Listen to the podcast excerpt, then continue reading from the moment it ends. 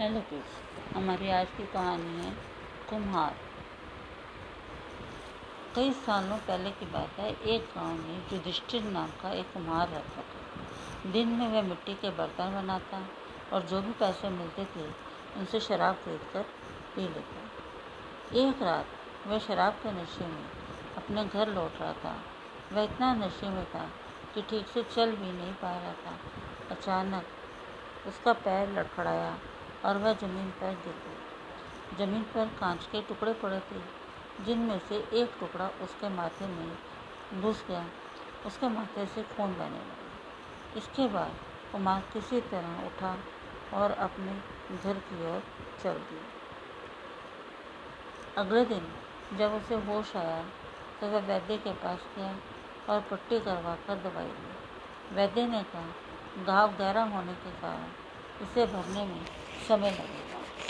पूरा भर जाने के बाद भी इस घाव का निशान नहीं जाएगा। इसके बाद कई दिन बीत गए अचानक उसके गाँव में सूखा पड़ गया।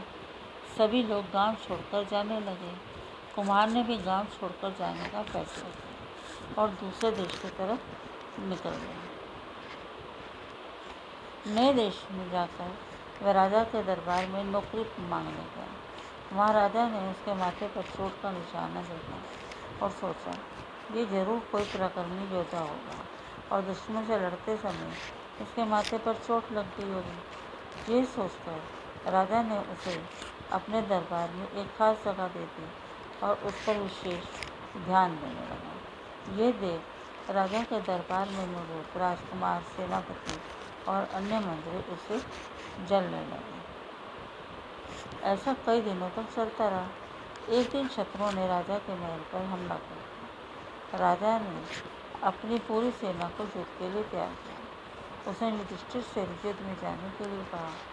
युधिष्ठिर जब युद्ध भूमि की तरफ़ जा रहा था तो राजा ने उससे पूछा कि उसके माथे पर ये चोट किस युद्ध में लगी थी? इस पर कुमार ने सोचा कि अब वह राजा का भरोसा जीत चुका है। और अब अगर वह राजा का, राजा को सच बता देगा तो कोई समस्या नहीं होगी। ये सोचकर उसने राजा से कहा राजन मैं कोई जोता नहीं, मैं तो एक साधारण सा कुम्हार हूँ। ये चोट मुझे किसी युद्ध से नहीं, बल्कि शराब पीकर गिरने के कारण लगी कुमार की ये बात सुनकर राजा को बहुत गुस्सा आया।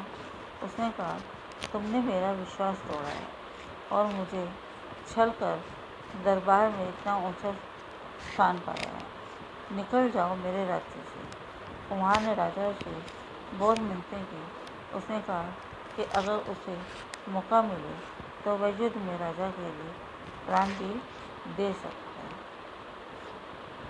राजा ने कहा, तुम चाहे जितने भी वीर और प्रकर्मी हो, लेकिन तुम शेर वीरों के कुल से नहीं हो तुम्हारी हालत शेरों के बीच रहने वाले उस गीदड़ की तरह है, जो हाथी से लड़ने की जगह उससे दूर भागने की बात करता है। मैं तुम्हें जाने दे रहा हूँ, लेकिन अगर राजकुमारों को तुम्हारा राज पता चल गया तो वे तुम्हें मार डालेंगे। इसलिए कहता हूँ कि अपनी जान बचाओ और भाग जाओ कुमार ने राजा की बात मानी और तुरंत उस राज्य को छोड़कर चला गया। Thank you